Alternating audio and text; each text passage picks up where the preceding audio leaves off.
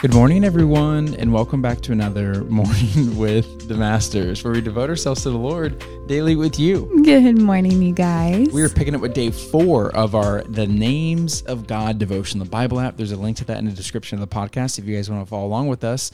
And as always, I'm going to read the scripture, and then Tori's going to pick up with the Devo. Let's do it. And let me just preface by saying this one's going to be absolute fire. Oh, there he is. Okay. I'm sure you'll catch on in a moment. The the verse is Hebrews 12 verse 28 and it says this.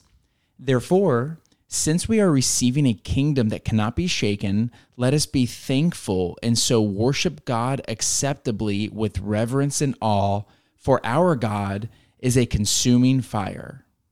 The devotional is titled Esh Okla, Consuming Fire. Have you ever witnessed the destruction wrought by a forest fire? It consumes everything in its path, jumping quickly over roads and bridges and even rivers.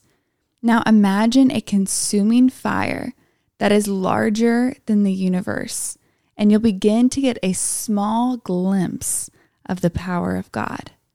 We should have respect for God's overwhelming power, but we also need to remember that He is a highly personal God who cares deeply for us. And because of this, he is a God who deserves our praise and worship at all times. We shouldn't take him lightly, but we also shouldn't be afraid to cry out to him and enter into relationship with him. God's magnitude can be hard to reckon with, as can his attention to every detail of our lives. How can so mighty a being be so concerned with the seemingly trivialities of our lives? It's because He cares about us so deeply. And that's why we need to allow His consuming fire to blaze strong in our hearts. He is Esh Okla, a consuming fire, but a fire filled with grace and patience and compassion. He draws us to Him with the goal of us making Him first in our hearts, minds, and souls. And in the midst of the fire, he cultivates love in our hearts. Oh, snap. This is good. Mm-hmm. It actually made me think of the second verse that's in this devotional, which is Deuteronomy chapter 4, verse 24.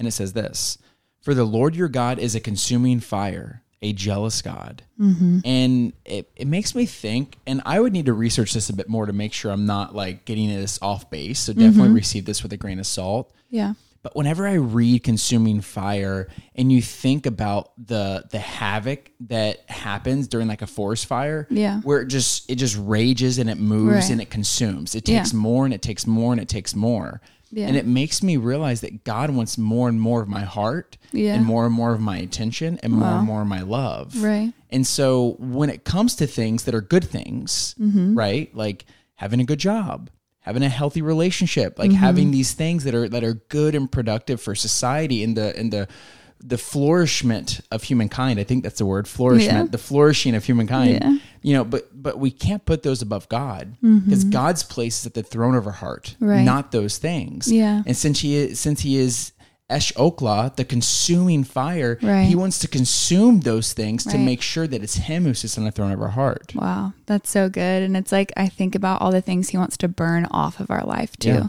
yeah. You know, like things that aren't healthy, things that are toxic, things that don't glorify him. And That'll as preach. he consumes us with his love and grace and mercy and kindness and strength and peace and all the things that we don't deserve, he's also burning off so many things that don't glorify him.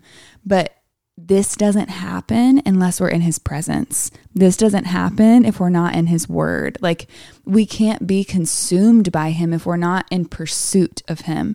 And mm. so we have to make sure that we have the self-discipline and self-control to to walk into his presence every day so this process can happen. Yeah, absolutely. It's kind of like we need to be consuming Him at the exactly. same time. Amen. Reading His Word, mm-hmm. spending time with Him, with fellow believers, yeah. and worship. And indeed, yeah. we need mm-hmm. to be mm-hmm. doing these things to to remind our heart yeah. that our heart should be bent towards Him. Right. And while we do struggle with the bentedness towards sin, right. we can't let that control us because mm-hmm. our Holy Spirit is stronger than the sin that lives inside of us. Right. And so I love this because it makes me feel excited about the times where I feel either convicted Mm-hmm. or the times where I feel like maybe God isn't giving me what I want Yeah. because it gives me a new perspective Yeah. to say, wait a second. I think I'm potentially being consumed by something that's not God. Wow, and God yeah. Mm-hmm. sees that because He knows. Yeah. And God wants to make sure that He's on the throne of my heart. Yeah. So good. You ready to pray sign out? I am. Dear Heavenly Father, Lord, we thank you for this devotional. We thank you for the reminder of your power, of your majesty, Lord, of your greatness. May we not forget that. And the fact that you're this powerful and this great and this magnificent, and yet you care so deeply and you want to know about our lives. You want to be involved in our lives. You want to consume our life, Lord. That's what we want. Lord, would you burn off the things in our life that are not glorifying you, that are not of you, Lord? We don't want it. We want you and you alone. But we can't do it uh, we're not in your presence, Lord. So we just um, pray right now in advance for this process to take place. In the powerful name of Jesus. Amen. Amen, God. Amen, God. Amen, y'all. And now's that perfect time to break out the worship music, prayer at the journal, and continue being consumed by God. Yes. And y'all don't forget that you are God's masterpiece. And don't forget that we love you. We love you guys and we'll be talking to you tomorrow. Sayonara.